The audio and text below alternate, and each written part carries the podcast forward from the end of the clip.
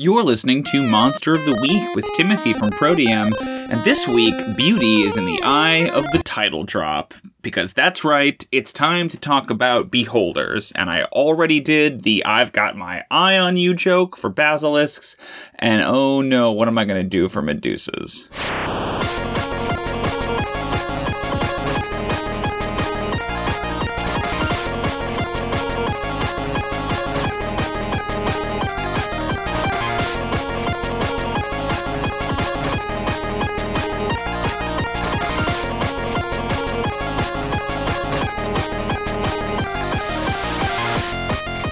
Can find the Beholder on page 26 of the 5th edition Monster Manual. It is a big five page spread, which is pretty huge for any monster that's not a dragon.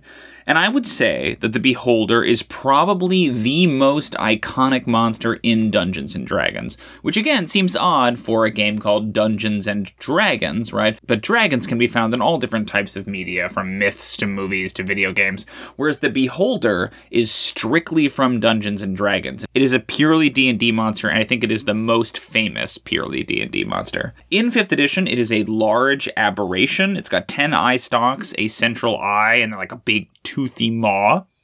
It also comes packaged with two other beholder variants a spectator, which is a smaller beholder with four eye stalks, and then a death tyrant, which is an undead beholder that basically looks like a floating skull with kind of like pink pinpricks where its central eye and its 10 eye stalks would be. They're represented by three stat blocks, of course. So you have your standard beholder, your death tyrant, and your spectator. Each beholder has, of course, a bite attack, and then essentially a big list of different eye rays which you roll randomly on to determine each round which one it uses.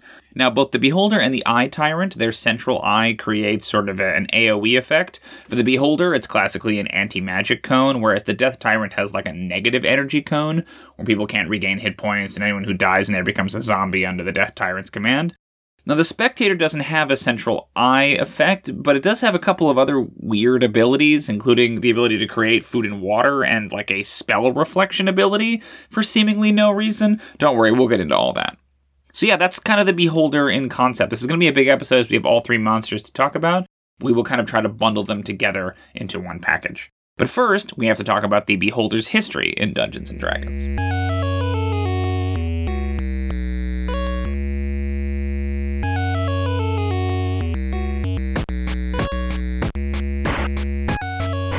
So the Beholder is unique because we actually know the name of the person who invented it. It's a game designer named Terry Kuntz, who was one of Gary Gygax's players, and he sort of invented the monster in I think 1974. It subsequently went on to appear in Greyhawk Supplement Number One in 1975, where it appears on the cover in a very derpy, like early Beholder picture. It appears in the first edition Monster Manual pretty much as it appears in 5th edition, all 10, well, 11 eye rays are present, but they have slightly different names. As is tradition, the weird thing about the first edition Monster Manual entry is that they spend tons of time litigating how many hit points the eye stalks have, which implies to me there must have been a lot of called shots back in the day, that people were very worried about how hard it was to hit the eye stalks and how much damage they could take and things like that. The Spectator also originates in first edition, where it's essentially the same, but it has this enormous entry, like twice as long as it has any right to. It includes the create food and water ability, but it also has a hilarious note that says, obviously, this is not an attack. Uh, which I love the idea that like they felt the need to print that that people were using it as an attack like oh spectator will create a banana cream pie and blast you in the face with it. Like do not use this ability as an attack. Now I got to tell you in researching beholders in second edition I was horrified by the results. Second edition went hog wild with different kinds of beholders. They called them beholder kin and they're absolutely the most freaky H.R. Giger nonsense you have ever seen. There's like a hive mother and a director, a lensman, whatever that means, an overseer, an examiner, and a bunch of other variants. And the art is some truly wacky 80s shit. The lensman in particular disturbed me the most because it's essentially sort of like a hulking, sort of like ogre like biped but with no head and instead the like beholder eye and mouth in its chest. Just why why does this exist? Who needs this? There's a beholder like tree monster with like branches and roots. There's a beholder like centipede monster. It's absolutely cursed content. Go look it up sometime. Way too many of them. Now, third edition thankfully scaled this way, way, way back, and they kind of returned to the classic Beholder. Third edition also, though, is what introduced us to the Death Tyrant, the undead Beholder, which in the art looks a lot more kind of like what we would see now from 5th edition's Zombie Beholder, and less like the kind of floating skull. And frankly, I kind of prefer the floating skull. I think it's a lot neater of a design, so I'm glad they, they kind of revamped it in 5th. And of course, they appear in 4th edition as well, and that's interesting because it's kind of the beginning of the end of the save or die effects. 4th edition is where you start to see things like petrification and death rays get, I wouldn't say nerfed, but kind of like stretched out right? And the beholder obviously has several of those. So rather than rolling to see whether or not you're instantly petrified, you roll once to see if you are immobilized, and then you roll again to see if you are petrified. That kind of thing. It's like slowly doled out over several turns, which I think is vastly better design and something we see in 5th edition as well. Now, as you would expect, the beholder is all over the place in different settings, but I mainly want to talk about the most famous beholder, which is from Forgotten Realms, and that of course is the Xanathar. Xanathar is a crime lord that operates out of Skullport, a kind of like licentious Mos Eisley that is underneath the city of Waterdeep on the Sword Coast in the Forgotten Realms. It's actually a title that has been held by several different Xanathars over the course of the, the setting's history. Most famously, the current Xanathar, whose real name I believe is Zushaxx, like Z U S H A X X, because it has to have two X's. Uh, famously has a goldfish named Sylgar that they're kind of uh, obsessed with. Features prominently in the Waterdeep Dragon Heist campaign. I have run that campaign, and I've run Xanathar and Sylgar, and I find them to be one of the best NPCs in a published product that Wizards has put out. I really love the Xanathar, I really love Sylgar, and I love the idea of this like megalomaniacal crime lord who is deeply concerned about the fate of his goldfish. An absolute legend in D&D and certainly my favorite beholder. No offense, Zyzzyx. I love you. Great, and that is the history of the Beholder and the Death Tyrant and the Spectre. Next, we're going to talk about the things we like about the Beholder as it appears in 5th edition.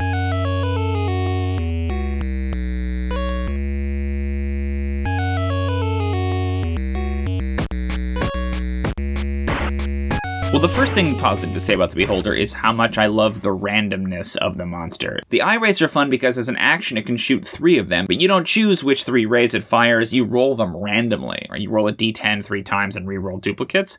And this is so much fun because round to round, you too are surprised by how dangerous the encounter is being, right? Like you could roll Charm Ray, Paralyzing Ray, Fear Ray, the three sort of least powerful ones, or you could roll Petrification, Disintegration, Death Ray all in the same round right? So the encounter can be really swingy and that keeps things very exciting. Everyone kind of knows when the beholder rolls up what is at stake, right? They know at least three of those rays are some pretty severe stuff, but you can't just be a bastard and constantly use the most powerful rays. You have to kind of just see what happens. It also implies something really fun about the beholder that the beholder doesn't know what its eye rays do, right? That it just kind of shoots them around randomly, which I think is also really fun.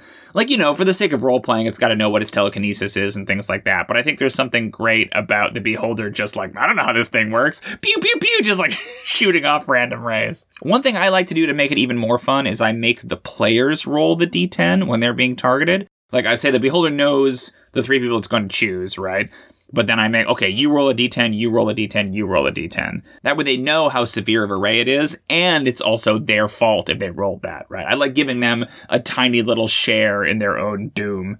Another thing I love about the Beholder concerns their lore, and it's how paranoid they're presented as being. I think the idea of this like megalomaniacal, paranoid aberration is just so much fun to play because they on one level, it's very campy and kind of Skeletor, right? And like, man, my evil plan. But at the same time, they have this like alien mind and this alien intelligence. So they would see and reason and think things very differently. So this idea of like a crazy narcissistic villain takes on this whole other dimension if it's an alien mind you can't really reason with. they make such excellent villains because they can be both terrifying, particularly because of their eye rays, but also they can be so silly and goofy because they're just inherently a goofy looking monster. We talked about this a little bit with the Mind Flayer, but I love the juxtaposition of a extremely dangerous monster mechanically with just like an absolute cornball Saturday morning cartoon visual, right? It's not trying to be overly serious. It's it knows how goofy it is,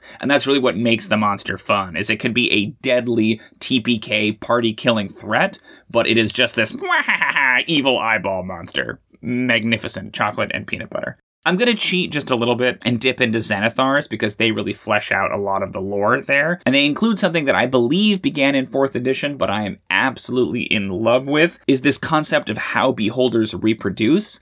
Because they're these crazy aberrations, they don't mate and they don't bud. They have this crazy power where their dreams can like become real if they believe in them enough. And so because they're so paranoid and obsessed with their own power and fearful of attack from these supposedly jealous rivals coming in from all angles, they sometimes have nightmares about beholders who are more powerful than them. And if they really believe in that nightmare enough, it can make that beholder real. And then the more powerful beholder kills the less powerful beholder. And now there's a more powerful beholder. And it is just absolutely bananas that that's canon because it's so silly, but also so terrifying and so weird and alien. I just love it. It's it's my favorite thing about Beholders, and it tells you everything you need to know about them conceptually, while also providing some just crazy world building and lore. Love that.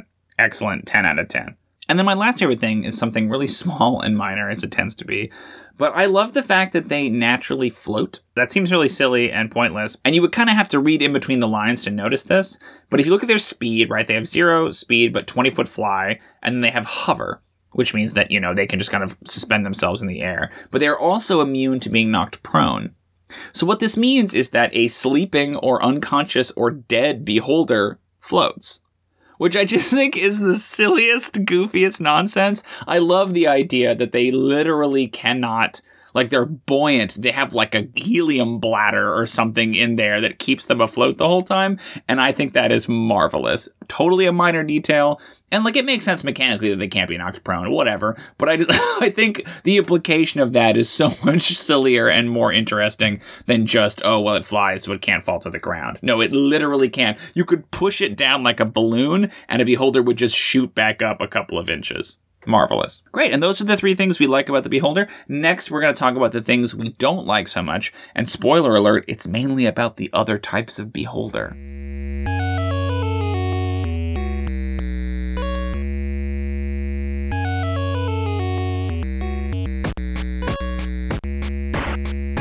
Okay, okay, here's the part you've been waiting for. Let's dish. Let's talk about this beholder behind its back which is actually very dangerous to do, you know, because they have 11 eyes and plus 12 to perception. So we're going to start kind of broad, and we're going to talk about a concept that is pervasive across all the beholders, and then we're going to tuck in a little bit more specifically. So this is kind of the flip side of the coin I talked about earlier, where I love the paranoia and the megalomania behind a beholder, but what I don't like is an emphasis on their kind of xenophobia and their like racial purity, where according to the lore, at least in 5th edition, each beholder sees themselves as like the prime candidate, and any other beholder who has any slight deviation in appearance is considered an abomination and must be killed. Like, it's tricky because they are alien and they are these monsters, but this idea of advancing like racial purity as a concept is a little weird, a little genocidey. I'm not here to say like beholders are great, but I think you can focus more on an individual's belief in its own genius and its own power and its own magnificence than necessarily saying like, oh, because you have scales or because you have a tooth out of place, you are an abomination and must be destroyed. Racial purity isn't something I want to read about in my monster entries, that's all. So I think you can keep all the flavor of the Beholder being this megalomaniacal supervillain without necessarily going to the level of, you know, we must create the master Beholder race. You know what I mean? So, without that out of the way, let's tuck in more specifically on the things I don't like. And surprise, surprise, it's these two variants of the Beholder. I think the Beholder itself is actually pretty solid, but once you start to deviate a little bit, I'm not as into it. Well, we'll start with the Death Tyrant. I think conceptually the Death Tyrant is, is rad as hell. Like, I love the idea of an undead Beholder, and not just a zombified Beholder, but specifically like a an intelligent, even more powerful version of a beholder because it's undead. But the concept of it, like reading the lore, it talks about how the beholder's sleeping mind drifts to places beyond its normal madness, imagining a reality in which it can exist beyond death. When those dreams take hold, the beholder can transform its flesh, sloughing away and leaving a death tyrant behind. So this might seem hypocritical because I love the idea of their reproduction, right? Where they kind of inadvertently create their own destruction. But something about this lore where like all a beholder has to do is think about what if I lived forever? Right? And then it becomes a death tyrant. It seems a little too easy to me, and it just doesn't seem to mesh with the handful of other similar creatures. Like the elephant in the room here is that the death tyrant is just the Draco Lich for beholders. And the thing is, I think that's fine. I don't think they have to have an entirely different origin story. Maybe it's different. Maybe they approach it in a different way. You know, do you really want to give them a phylactery or whatever? I don't know. But the concept of them as literally lich beholders i just think is stronger and based in the foundations of d&d and requires the beholder to go through some more steps which if they're constantly scheming and plotting that seems like an easier leap for me on a mechanical level i don't I don't really understand why it has its own stat block. This monster is identical in almost every way to the Beholder. The Beholder is CR 13, the Death Tyrant is CR 14. It's got all 10 of the same eye rays, it's got the same one legendary action. The only difference is that each eye ray has a DC one point higher from 16 to 17, and that its central eye is not an anti magic cone but a negative energy cone if the Shadow Dragon is going to get a template in the book, I don't understand why Death Tyrant can't get a template. It just doesn't seem like it needs to be its own monster. It, listen, if you moved some of the rays around and said it had different rays, okay, that makes sense to me, right? But just saying that it is exactly the same as the Beholder, except it has a different eye ability, I don't know. That's just not that interesting. And then it's also as easy to kill as a regular beholder, right? Like the interesting thing about a lich or a mummy lord or a Draco lich is that reducing it to zero doesn't actually kill it, right? Like if you're going to make the lich comparison, it feels like some kind of rejuvenation thing is essential. So I'm not crazy about the Death Tyrant as its own monster. I feel like you either have to swap out some of these eye rays or simply make it a template you apply to an existing beholder, right? Next, we're going to talk about the Spectator. I think the broad strokes concept of a lower CR beholder variant that players can fight at a lower level is really interesting. But the lore behind the Spectator makes no sense to me. It seems to have no connection to the beholder itself. It's this thing that wizards can summon to protect their vaults, and it, you know, stays there for 101 years, and then after that time, it's free. And over the course of its 101 years, it slowly develops these kind of like quirky madness things. That's fine, but again, it is completely disconnected from what a beholder is, right? Like, in addition to that, it's also got a couple of these really weird, sort of nonsensical abilities. It can create food and water for no reason, presumably because it needs to feed itself if it's like, you know, guarding a tomb or something. But you could just, like, nobody cares about how the spectator feeds itself. You could just say it doesn't eat, right? Like, you don't need that. It seems very strange to make a specific point about it. And then secondly, it's got this spell reflection, which is a cool power, I guess. If it makes a successful save or a spell attack misses it, it like redirects the spell.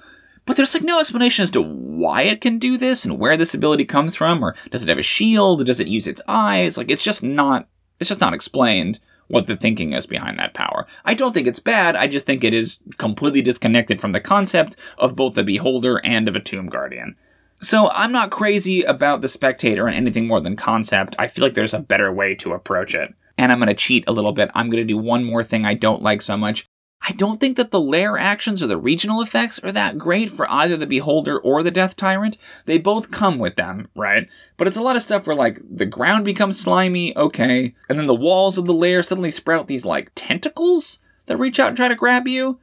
One of them is that an eye opens on a solid surface and shoots you. I think that one's actually okay. The regional effects of the Beholder are that people feel like they're being watched. I think that one's great. And also that, like, when the Beholder sleeps, minor warps in reality occur within one mile, which means that marks on cave walls might change subtly, or an eerie trinket might appear where none existed before. Harmless slime might coat a statue. It's just like, wh- wh- what? Who cares? No player is going to delve into that or be that interested in it. If it was big changes, it could like rearrange the tunnels of its lair or whatever. That's pretty cool. But that's not what it is. It's these like completely minor effects that aren't like scary. It's just like, oh, a harmless trinket appears. Okay. Like, how could that possibly affect an adventure, right?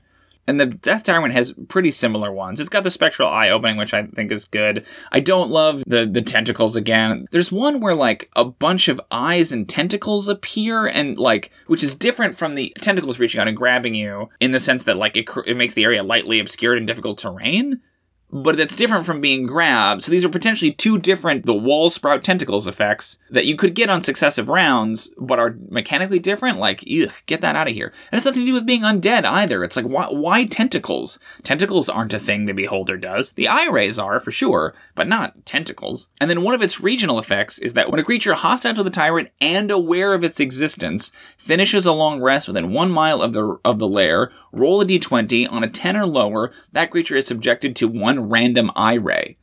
Like, where does that come from? What is the conceit there? All of a sudden, you just start to petrify?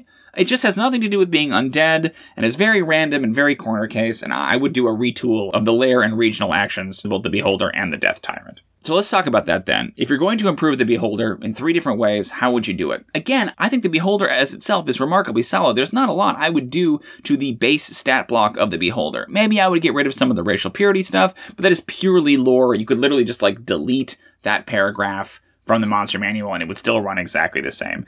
So my emphasis is going to mainly be on the Death Tyrant and the Spectator.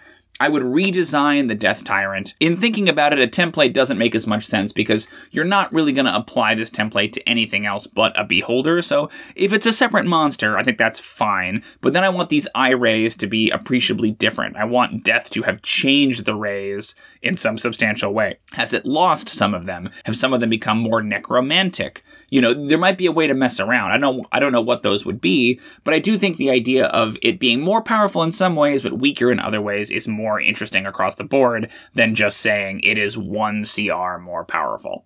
I would also then redesign the spectator as maybe like dream spawn of an original beholder, which is how I've run them in the past. The idea of a beholder when it dreams can potentially make these little spectators. If you want to preserve the idea of a beholder being jealous of and hating other beholders, you could make the point that the spectators are exact copies, just miniaturized of the original beholder, and that they are like sworn to the beholder that spawned them. So that way they have some origin and some connectivity to an actual beholder.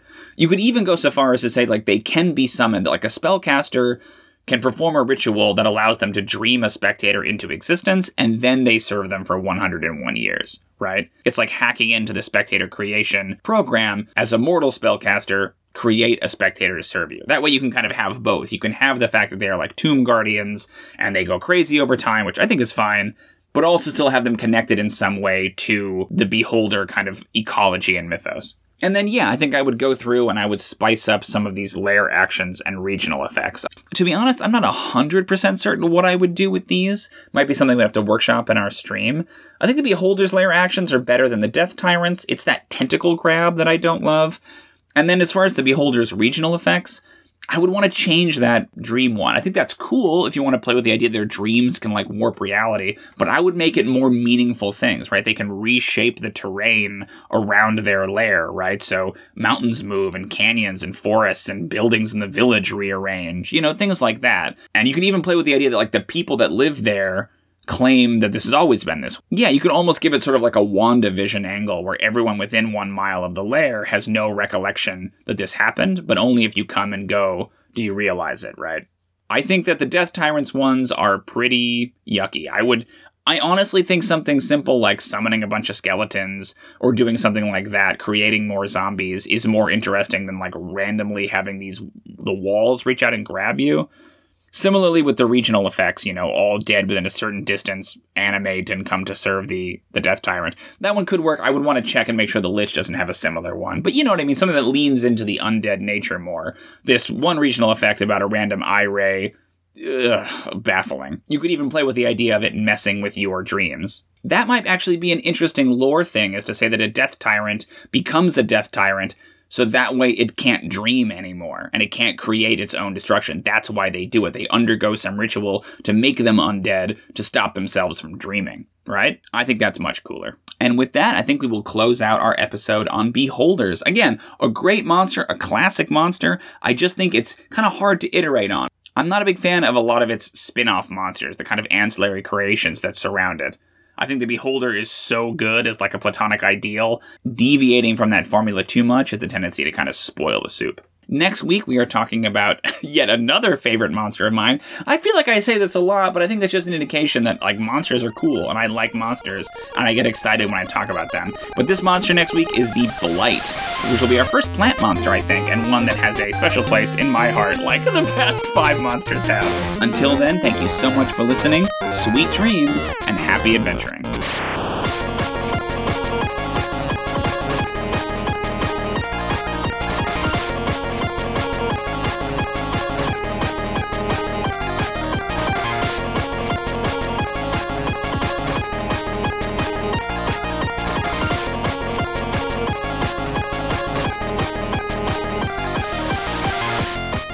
Monster of the Week is a Pro DM production. You can follow us on Twitter and Instagram at XP Web Series.